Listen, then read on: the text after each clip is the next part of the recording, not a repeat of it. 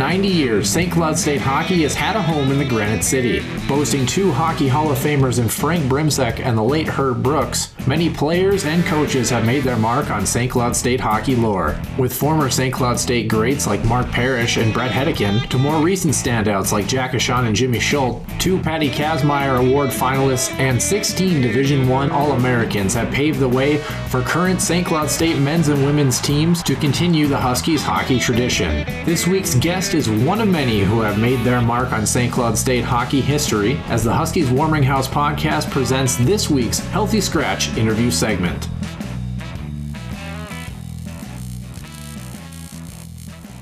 And welcome to the Healthy Scratch interview segment. Joining us this week again for the second time on the show is head coach Brett Larson. Brett, thanks again for joining us on this very early Monday morning. Yeah, no problem, guys. Thanks for having me.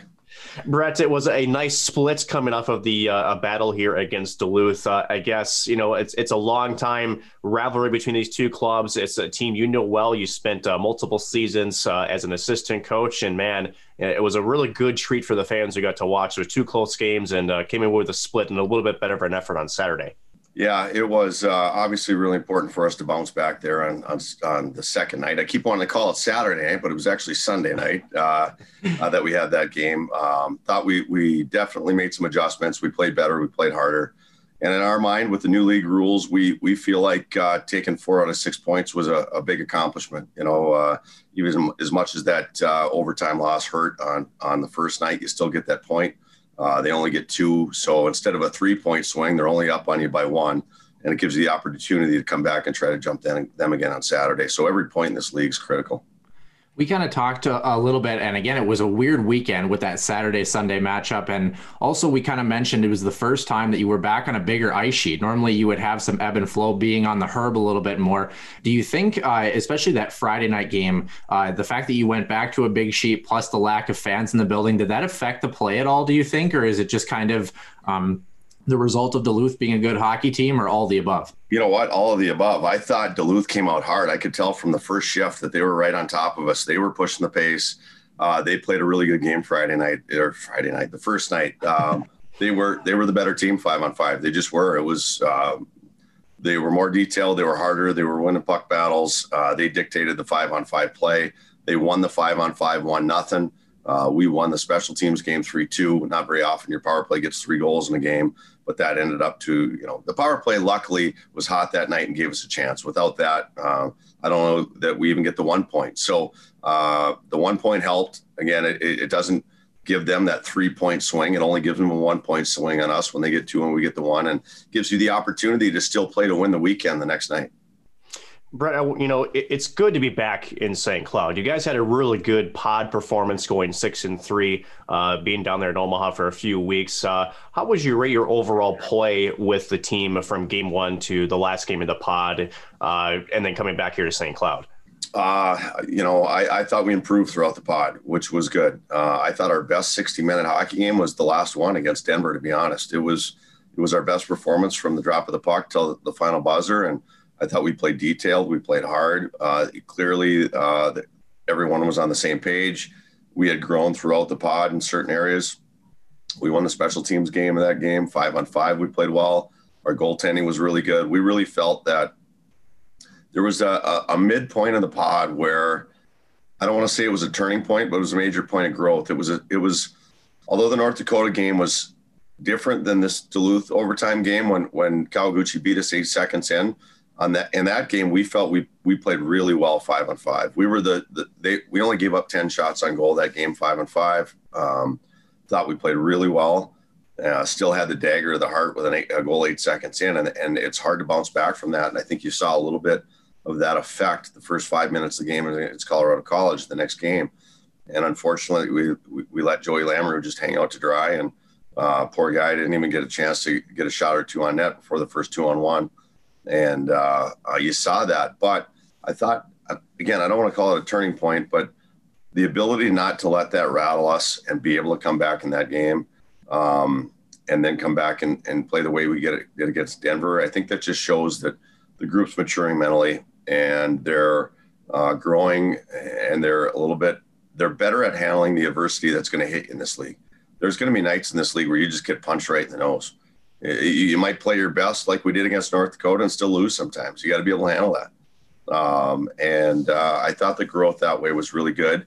And I think we saw a little bit of that again this weekend against Duluth. Um, we didn't deserve the win the first night. Uh, they were better, but we were still able to find our game and put ourselves in a position to win that game the next night. And uh, um, that's a really important part of this league, being able to handle those things.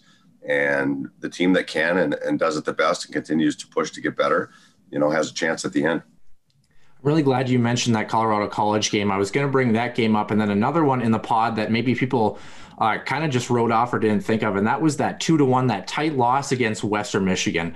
And I know as much as it would have been nice to go eight and one in the pod, um, you know, or seven and two, do you kind of look at those two games sometimes as games that are almost important or pivotal for when you hit that late February and March stretch? You know, you've gone through that little bit of adversity and kind of learn how to handle handle the ebbs and flows instead of you know not that we want to go back to the season in 2018 19 but i mean that was a team that was lights out from the get-go. And sometimes we like to talk about how sometimes you know if you have a game where you play poorly but you happen to eke out the win if you would have against duluth on friday night some of those things get swept under the rug. So do you feel that that adversity is sometimes a good thing looking forward yeah, you're absolutely right, and it's it's a lot easier to sit here and talk about it on a Monday morning after a win. It does at the time you're telling yourself that in your head, but it still it hurts. You know, mm-hmm. lo- losing losing isn't fun, and, and uh, but that Western Michigan game was an example of um, I think the guys just gaining respect for this league and how good it is because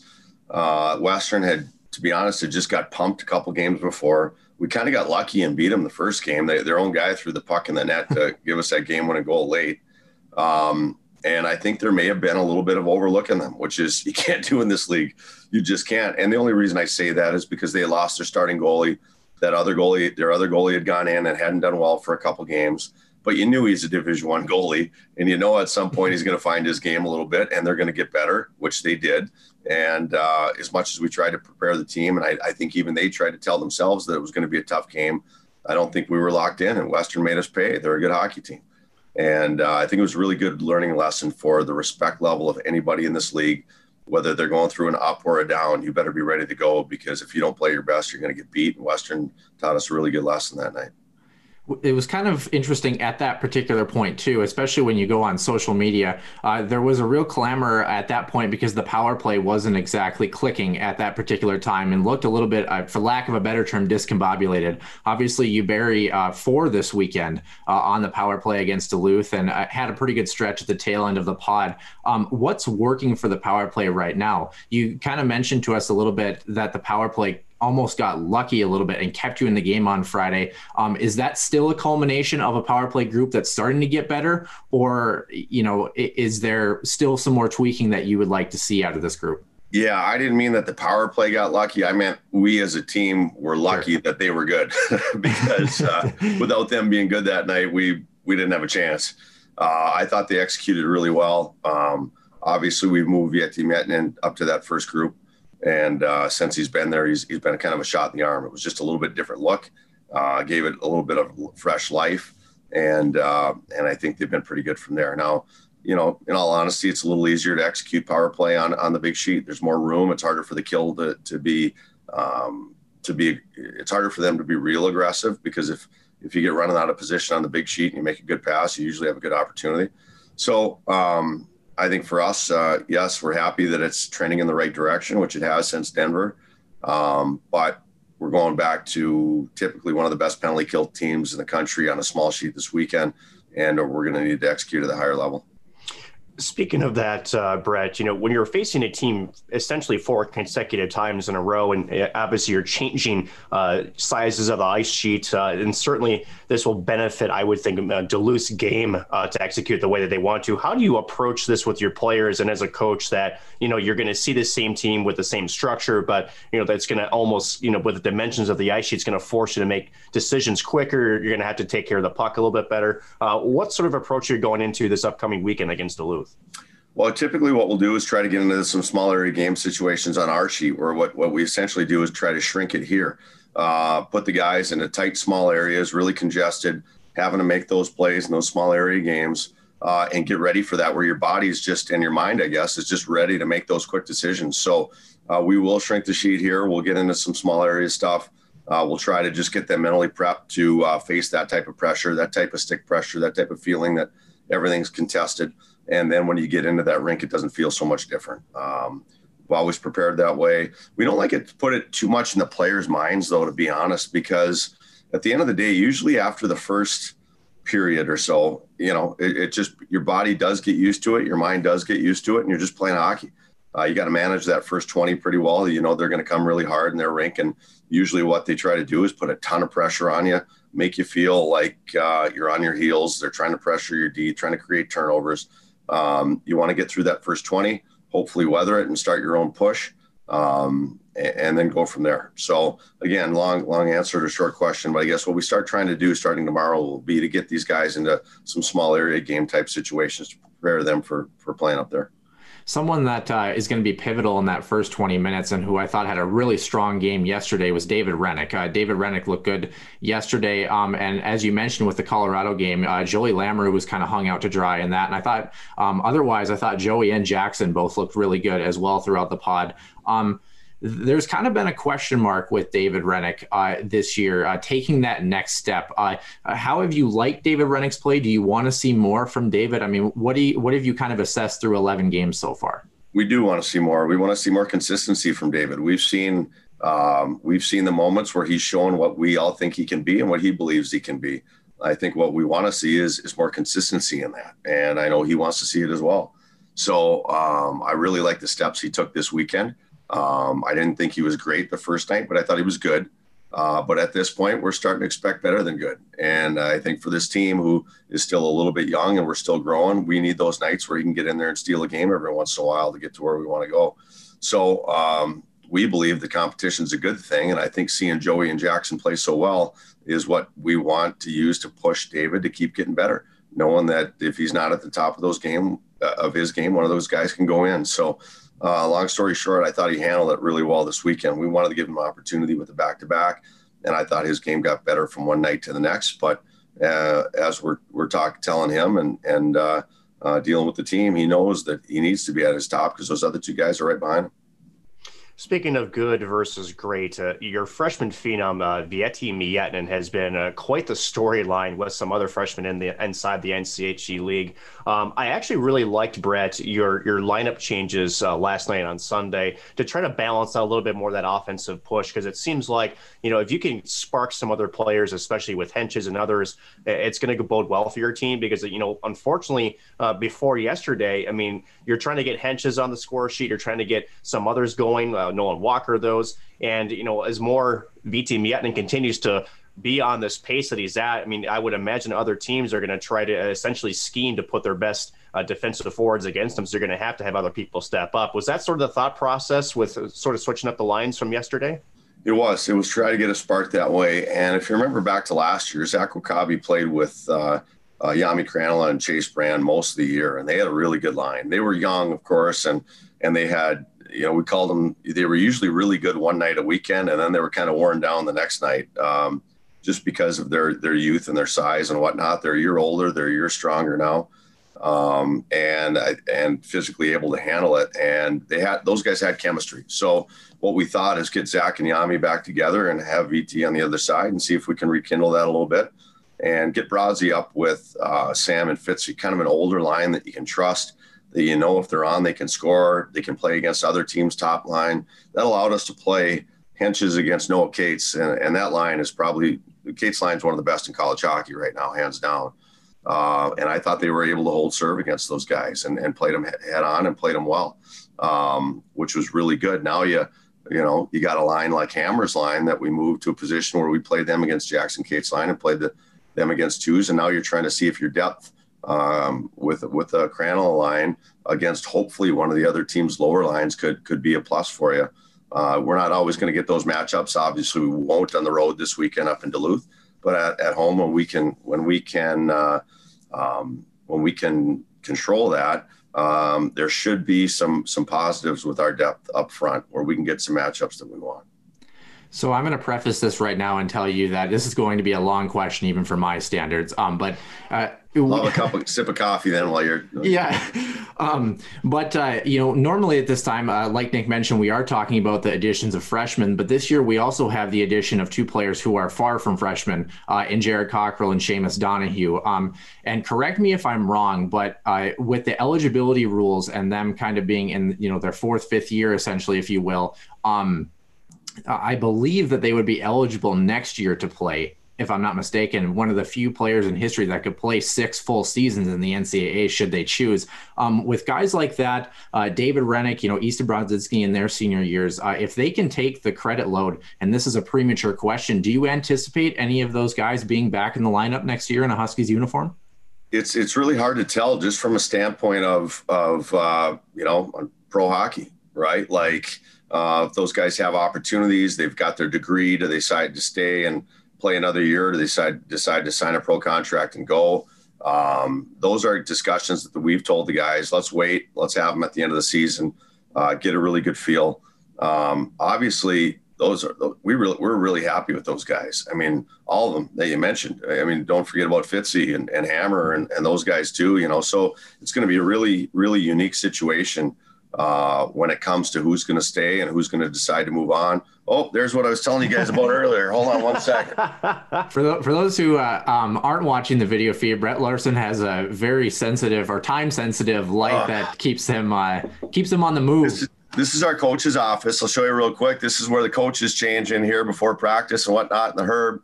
Um, and this is where I slept for about a month when I first got the job. When I was yeah, basically commuting. We were trying to sell our house up in Duluth, and and um, um, so I, I, put a little air mattress on the floor in here. Mike Gibbons had told me he did the same thing for a while when he was an assistant coach here, and he was still living down in the Eagan.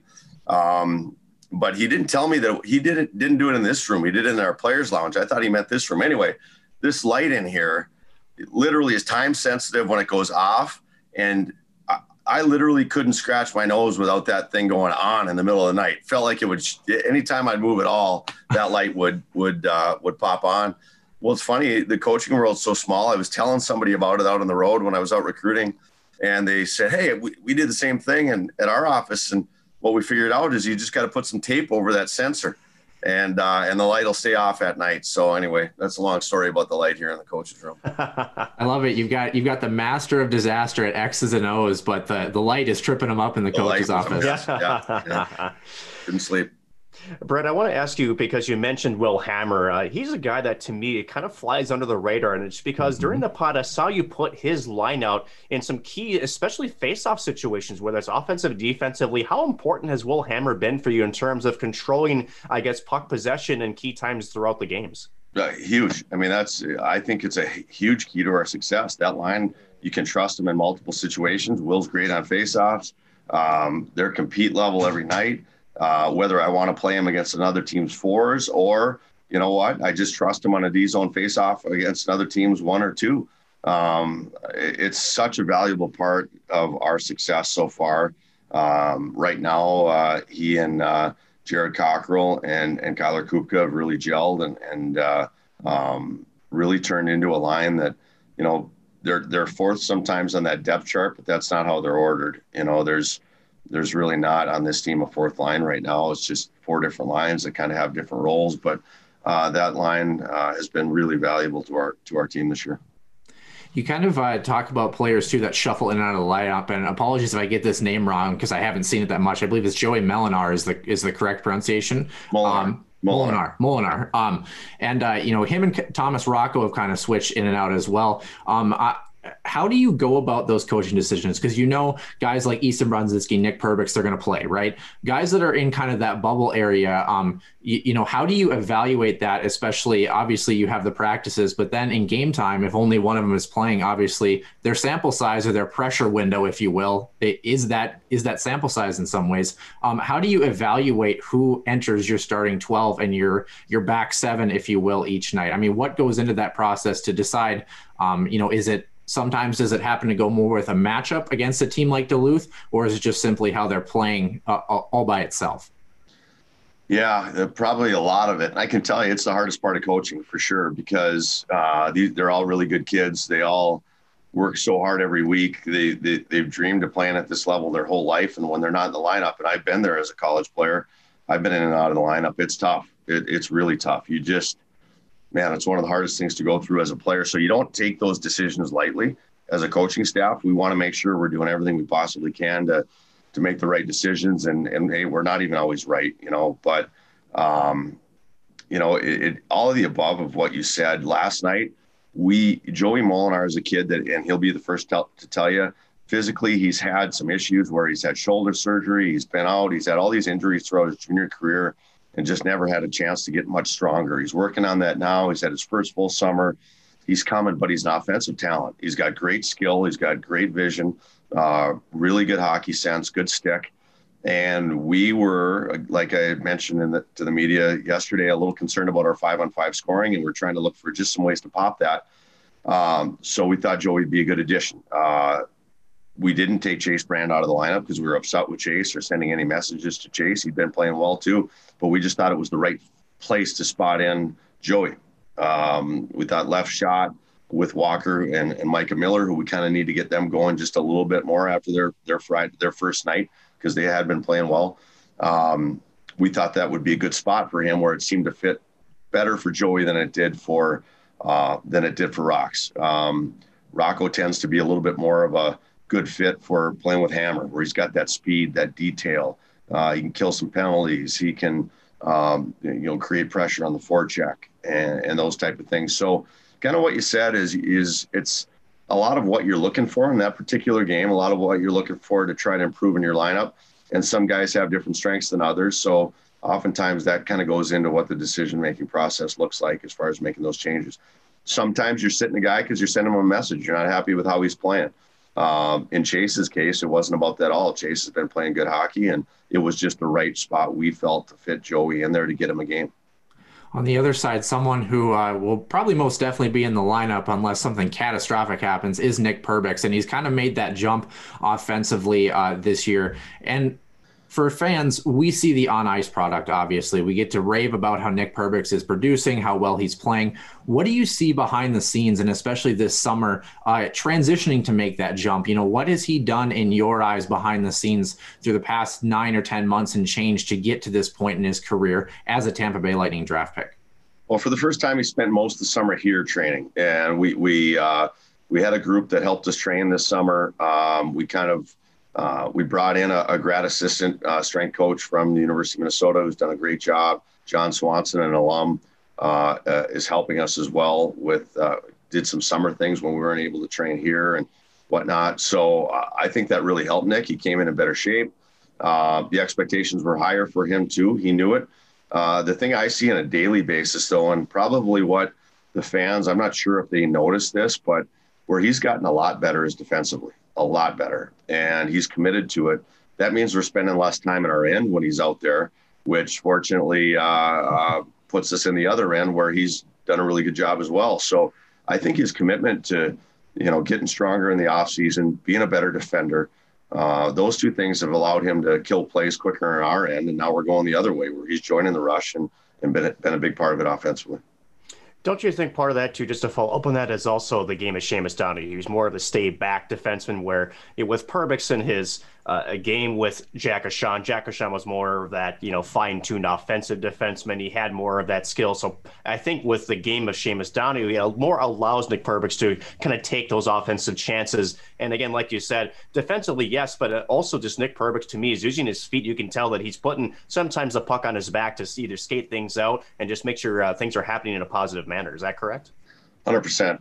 He's kind of flipped roles. Like last year, you know, if you think about it, now he's moved into Jack's role and, and Seamus has moved into his role, and they've complemented each other really well that way, really well. And you know, Nick wanted to come in this year and, and prove that he could be our go-to guy, and and and I think that he's done that. Um, and he, he's shown at times that he can take over games as well, and he's becoming a difference maker back there. So uh, we're really excited about his progress we had actually Jack Ahcan and Jimmy Schuldt on um, a couple episodes ago. Both those guys looking to kind of crack the lineups for uh, Boston and Vegas, respectively. Uh, from your experience, and granted, I'm kind of asking you to think about uh, two NHL lineups that are in flux very, very quickly.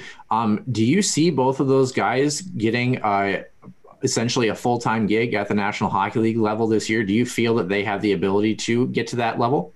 They have the ability, no doubt. What I guess what I don't know is what their depth charts look like, and and again, just like I was talking about, when you bring in Rocco or when you bring in Molinar, a lot of it is out of those two guys' control. It depends what the team needs, right? So, does you know does Boston need a guy like Jack, and does uh, Vegas need a guy like Jimmy? And hopefully, a big part of the NHL because those guys are NHL caliber caliber players. I'll tell you that right now. Jack Ahcan and Jimmy Schuldt, no doubt, are NHL caliber defensemen. A lot of making that league for guys is right time, right spot, being being in a place where they really need a player like you, and hopefully that'll work out for those guys. I know long term it will because they're too good of players, they're too good of people, two of the best I've been around, and um, uh, I'm excited for them. And as long as they stick with it, I think both of them have the ability to make it obviously to get to that point too you need to go through that development process. Part of that is the world junior tournament which is going on right now. You had an opportunity to be a part of that as well. You've got your usa jacket on for those who uh, aren't watching the video feed. Uh, what have you liked from the united states team this year uh, as a coach at the division one level and looking at those guys who had a lot of roster turnover and guys that you're uh, fairly familiar with? Yeah you know what? We had half that team on the team last year and, and we were real real young last year. Most of our uh, I want to say go to high end guys uh, last year were first year players. And if you look at the history of that league, that it's usually an older team that wins. Canada kind of went through the same thing two years ago and then the last year. And uh, they grow and mature. They get through the tournament once. And the second time back, they, they have a high, high end skill level, no doubt about it. Um, their D corps is extremely mo- mobile. Spencer Knight's playing great in the net.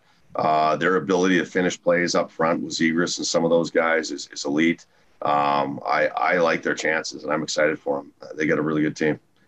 You know, from World Juniors back to, I'm going to kind of lasso up back here to St. Cloud State. You mentioned, you know, sort of going through it once. I mean, you had that big freshman group from last year that now had a year, a year to mature, a year to grow. And then you've added, obviously, Donahue and Cockrell. You got some more experience in your lineup, and you have, again, some young freshmen. And, you know, when you look at championship teams, and, and I say that carefully, right? Um, you, you have this mix of young talent, you know, that's you know anxious and you know just it's there to kind of flash the world. You also have like this, you know, I guess matured older presence as well, the veteran presence. Uh, it seems like this group for St. Cloud just has a nice mix of both the young aspiring talent and that nice experience for the veteran presence. Uh, Coach, from what you've seen so far, and yes, it's an early sample size. Are you excited about what this team can look like here in the next uh, couple of weeks? Yeah, I am. Uh, I am. I, I, I can tell you that uh, as excited as we are, we know how big the challenges are too, right? So, um, you kind of go week by week, uh, but some of the things that that we did, you know, bringing in Cockrell and Donahue, we really like it. We, we what what you just said is what we wanted. We wanted to get older quicker. We wanted to get more mature quicker, and and those two guys both wore letters where they played. They were uh, really respected character kids that um, we thought could help uh, this younger group grow, be a good mix with the guys we already had coming back. Um, so yes, there there are a lot of positives. Um, I think that the challenges are um, knowing that you know this league is going to throw big big challenges every weekend at you. Right now, we learned how to play against a team like Duluth in our rink um, which is really tough. And now you got to go in and, and, you know, it's going to get even tougher going up mm-hmm. there. So every week, you know, and then you go to Western Michigan where it's one of the hardest rinks to play in in college hockey. You know what I mean? You, you, you have new challenges at you every weekend. And I think that if you keep the big picture in mind with this group, that there may be some bumps in the road. Those bumps in the road, I think Noah said it earlier. I, I can tell you personally, um, never been part of a championship team where you didn't have those bumps. Sometimes you need them and uh, it doesn't. It's not fun when you go through them, but it, it's what really pushes you to the next level to get better. And you know, I mean, you look at at Duluth, some of the championships they've won. They've been third or fourth place in this league uh, going into the playoffs. It's it's the team that it's the team that continuously can get through those bumps and get better to where they're playing their best hockey at the end of the year. Um, that's what excites me. I think the most is that so far when we've had a bump, the team has responded pretty well. And if we can keep that up, that gives us a really good chance going down the stretch. It's interesting. Uh, we're back at that point where we can mention things are week to week because back in the pod, you were essentially day to day, kind of just making sure you were rested and ready to go. Uh, my question for you is um, did you have any actual downtime as a coach in the pod, getting a chance to kind of rest and recuperate? You're shaking your head no at me. And then I guess my my overall question is: after the pod was over and you got back home to St. Cloud and to home, uh, how many days did you sleep before you were finally able to actually get out during the Christmas holidays? And what'd you do over Christmas? you know what? The pod was really a grind, and it was a fun grind though. It was like hockey all the time, twenty four seven. It was a pro schedule. But for the coaching staff, it's interesting. The players had some downtime for sure, and we tried to manage that. We tried to keep them active and and doing some things. We stayed at a great hotel. The people treated us awesome.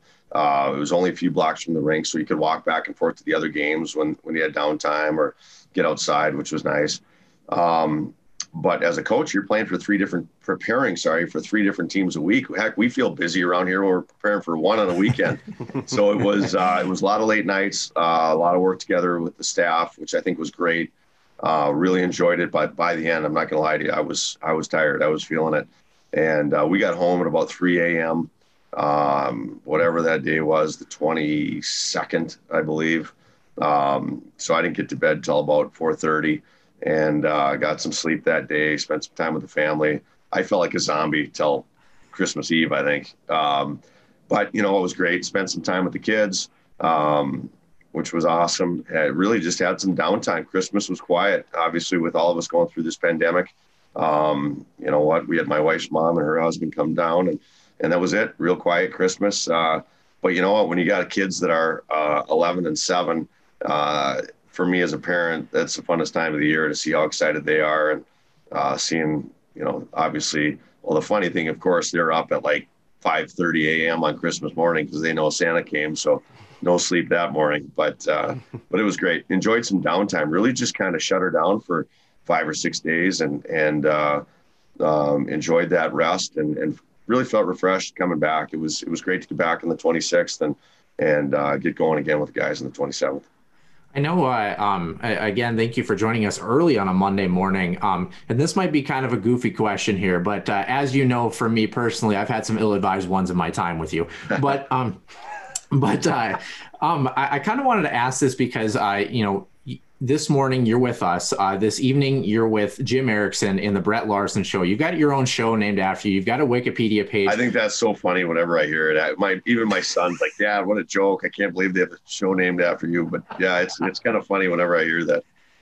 It's uh, it's straight to the point. I would say. Um, yeah. it and I know we kind of touched on this way back in episode number 12, but I want to ask it again um, as much as we love listening to you talk about hockey, uh, you and I kind of talked about this off the air when I was working for the Chronicle last year. And you think about Brett Larson's week, you know, the power play for this last weekend. Think about how many times you get to get asked about how the power play was this weekend by the time you hit your road trip up in Duluth. Um, you know, are there ever times where sometimes you just wish us media guys would just let you have your day off on your Monday and then you can just kind of get ready to just focus on hockey for a week? Do, do you ever do you ever just want to do that? Um, I mean, be honest with us, or do you kind of like the fact that you get to share your experience and the talent of this team with the world, essentially? Well, number one, I thank you guys for doing it in the morning. This is an early morning for me. Our staff's usually to the office by 6 30, 7 o'clock in the morning, and I would have been here anyway. So, I, what I do value though uh, is my evenings, you know, because that's really, you think about it, it's my only time with my kids and whatever. So sometimes in the evenings, it's it's nice to just be able to go home. Mm-hmm. Um, are you guys too young for Slapshot, or have you ever seen Slapshot, the movie? I, have seen it. Um, I I'm not too young for it, even though I've seen it. Nick is like that's like his prime, I would say. Yeah. So when you ask, when you say people asking me about the power play, I always love the line where Reg Dunlop walks into that bar and they say, "Hey, Reg, how's the power play going?" He say, "Yeah, we're working on it. We're working on it." um, you know, so you know what? I don't really ever get sick of it the, at all. I, I actually enjoy it. Um, it's just, you know, it. I, I don't think, and it's don't say this to pump our own tires or anything. It's the same way anywhere in college hockey, but you know, it's um, I, I, don't know that people know how how much work the the staff, especially the assistant coaches, put into this. You know, this year a little different with the recruiting ban during the the pandemic, but um, these guys are. You know, they're hitting the road, then they're back, then they're preparing the team, then they're gone to Canada, and then they're back, then they're running to Finland, then they're back, then they're and they're they're they're working on. I mean, the amount of work that goes into this, especially I would say on the assistant coaches end, uh, because they have so many balls to juggle. uh, at least for me, I can just focus on the team mostly and a little bit of recruiting. But um, you know what? There, there's a ton of work to go into it. So occasionally, yes, you need some downtime and you want some downtime, but um, you know, and I'm, I'm excited to talk about this team. Uh, Brett, just a couple more questions here for you this morning. But again, thank you for joining us. Uh, you know, speaking of off-camera stuff, you know, when you came back from the pod, and and I can't imagine as you mentioned lights out, but you know, was the message to the team almost the same too to kind of you know use that you know a little bit of time to unplug, sort of refresh? Because as much hockey as it is, we could talk about it every day, right? Um, I would love to be at the rink every day myself, but sometimes you need that time away to kind of reset both physically and mentally, and I think you know that's a good thing for most, especially players, um, you know, of that age group to just sort of have that mental break and then come back almost with like a new clean slate. Would you agree with that? Yeah, hundred uh, percent. The issue sometimes though is how you're playing going into the break, right? Like the way we played against Denver, I wanted to keep going. I didn't want to, you know, you know what I mean. You don't want to lose that momentum, kind of. But I did know that mentally they needed it, and we we let the guys go home. Obviously, unfortunate with the pandemic, the international guys couldn't. Um, you know, we think family time is really important for these guys, and normally I'd want them all going home for a week and unplugging and just enjoying their family and friends and whatnot. But this year was good because some of the Minnesota guys took those guys in and uh, were able to have them into their houses for a, a home cooked meal. And you forget sometimes that these guys are just kids. And, you know, if they're sitting here for a week, they're probably eating, you know, noodles over Christmas that they're throwing in the microwave or something. But, you know, it was nice for them to get out and have a, uh, have a nice Christmas meal and, and spend some time with some of the families of the guys that live here in Minnesota.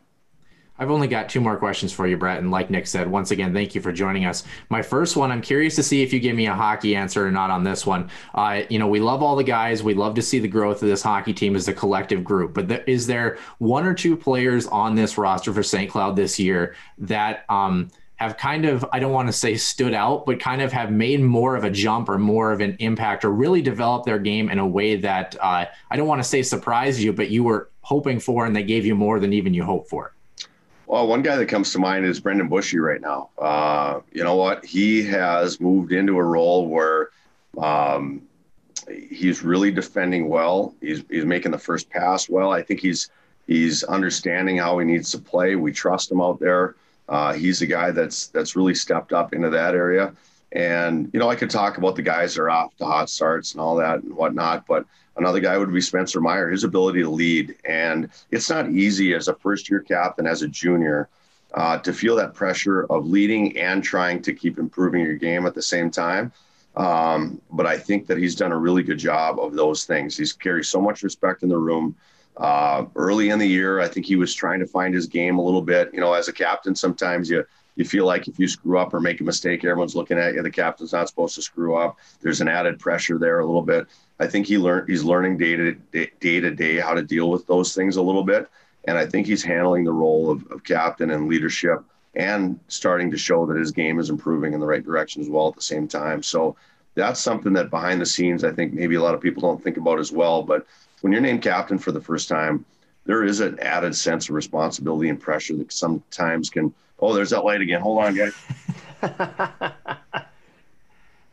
All right, sorry about that. Oh, um, uh, and I, I, think, long story short, Spence is doing a nice job of that, and he's starting to show that he can handle both his role on the ice and his role as a leadership in the locker room and off the ice love to uh, hear those underlying storylines. And uh, my last question before I kick it over to Nick, um, I guess, uh, correct me if I'm wrong, but Miami is really the only group that you really haven't seen extensively in person as far as like gameplay against them. Um, it, are there teams when you came away from that pod and then after you faced Duluth? We knew Duluth was going to be a good team, so that wasn't much of a surprise. But um, you know, I think people want to maybe say Omaha was the surprise of the pod. I mean, were you surprised by Omaha? What are some teams that you thought uh, had a really strong pod or teams to really watch out for as you come into February and March, and then maybe a team or two that you thought uh, maybe hasn't performed as well as you had expected? Um, boy, it's, it's it's well. Look at the league. I mean, Miami just went in to beat Western twice. You know, CC beats Denver on a Friday night or Friday night, and Denver comes back and beats them six one the next night. Uh, this league is, you know, I know it sounds cliche-ish, and and I know it sounds like I'm dodging the question, but um, there's nobody that's not good. like it just isn't. And uh, I, I can't tell you. It, it, it's it's the old saying: you don't play your best in this league, you're going to get beat. Most likely, if you don't show up with your A game, you're not going to win. And even sometimes when you do show up with your A game, you're gonna you're gonna lose. so it, it was the issue when they put this league together. The one concern maybe was that we were all going to beat each other up so much during the year, and it was so tough. Would that would that hurt us in the postseason? Obviously, it hasn't. This league's had great success in the in the postseason, um, but it's it's uh, it's man, I can't think of a team that you're thinking, man, they're they're going to be easy to play against this year. There there isn't one. I just wanted to make you work mentally. I guess maybe maybe to finish on a on a note where I can give you a question that I can throw you a bone here. Um, uh, speaking of uh, postseason, how about post regulation? One and two in overtime for this men's hockey team. Didn't really have the showing I think on Friday in the extra session that you were hoping for. Um, what changes in that three on three format, especially this year, jumping right in from five on five to three on three play? What do you like from your group in the extra session, and uh, what would you like to see improved moving forward? Well, we certainly got to get it a lot better. I mean, obviously we've, we haven't played much of it. I mean, we got scored on eight seconds into the, the first overtime and two two minutes into this one. Um, it, it's and obviously we had a power play against CC and, and scored on that power play early four on three. Um, you know what? It's something to get used to for sure. I like our speed. I like our talent on, on the three on three. I think it's something that should be a positive for us as we get going here and as we get used to it a little bit you know what? Great players make great plays on three. It's usually the difference maker that's going to come through in three on three. And you look at the play Noah Cates made the other night for that goal was high end, and I, have got a lot of respect for him as a player. I think he's one of the best in the league and probably in the country. And and Kawaguchi almost made the exact same move and play against mm-hmm. us the first night. Uh, those are a lot of times it's individual efforts that win games in that three on three. I love the three on three from a fan perspective and excitement perspective. It is hard to um, it is hard. And I think some of us feel unfair to you know have, get a full win or a full loss based on three on three overtime. It's a little bit controversial that way, um, and and we'll see if there's some change there. There should definitely should be a point one or gained or lost uh, in that, but um, it's something that uh, it's tough to stomach a full loss in your record in a three on three overtime when you know that's not uh, per se real hockey. But uh, you know what? When you win it, it feels pretty good. So it's tough. But uh, anyway, long story short is I think as we keep getting used to the new format um, and our guys getting a feel for it, I think that we could be pretty good at it. We've definitely got the speed and we've got the talent to take advantage of some of those situations. Uh, Brett, last question, and again, thanks again for joining us. Uh, we talked about uh, this with Dave Shyiak a little bit, and that is having the mentality to have to be ready for battle. Excuse me, and you know you we talk about Friday or excuse me Saturday's game. I keep I keep missing up the weekend. Me too. Just, Me too. It's my brain is completely um, backwards. But at the end of it, Saturday maybe not the most engaged in some of the physical battles. Sunday much better effort there. Um, it, I think the key to success for this team moving forward, and I want to get your opinion on this, is you know you have the speed, you have the skill, and you have the good depth, right? I think all of those pieces are there, but you're going to have teams that give you different looks. They're going to force you to, you know, to really sort of engage in those physical battles. Do you believe that really the next level for this team is the consistency on engaging and, and uh, being ready to kind of, you know, use your body and to be able to battle physically uh, whether it's on the forecheck and the defensive zones, and really when the speed is sort of taken away from it, you're going to have to really, you know, kind of use your body to to eke out a win. No doubt, and especially when you look at the schedule that we've got left, you're playing Miami, who is a much improved team this year, and they're heavy, they're physical, they're strong. Western, always a heavy, physical, strong team. Duluth, a heavy, physical, strong team. Like it's the key for us for sure. You know, some people it's funny you think about this league and some people when they look at this league they think ah oh, you're not playing north dakota or denver or, or, these teams down the stretch well we're playing teams that are really tough to play against some of the hardest teams to play against down down the stretch in this league so without that physical compete battle level the ability to win stick battles uh, you're chasing the game the whole night. You know, uh, if you if you can win those battles, now you're dictating the game because you've got the puck, and that's where we need to play. Uh, so 100%, I couldn't agree with you more you look at the schedule down the stretch, if, if we're not able to win physical battles, win races to the puck, you know, I'm not talking about running around, hitting people, playing physical, that type of thing. Yes, you want to finish your checks when they're there. I'm talking about that 50 50 stick battle for a puck against heavy, strong teams. We need to come up with those and we need to control the puck that way. So uh, it, it is a key for our success, especially with the schedule we've got down the stretch. Brett Larson, head coach of the St. Cloud State men's hockey team. Thank you for joining us. Again, congratulations on last night's win against to pick up that split and looking forward to seeing what you got coming up for against the same Bulldogs this upcoming weekend. Again, thanks for joining us. Thanks, guys. Thanks for having me. If you're looking for more Huskies Warming House podcast content, there's a place for that. Visit us at huskieswarminghousepodcast.com and follow our Twitter page at Warming House Den for the latest news, notes, updates, prizes, and more. Don't forget you can find us on Podbean, Apple Podcast, TuneIn, Spotify, and more. We also are on Google Podcast and would love to hear your feedback on the show. Drop us a line at Huskies Warming House Podcast at Outlook.com or leave us feedback in the feedback section of the Huskies Warming House Podcast website. And finally, if you know any Huskies hockey alumni who would love to be on the show, let us know and we just might make it happen. And once again, thanks to Brett Larson for joining us this morning.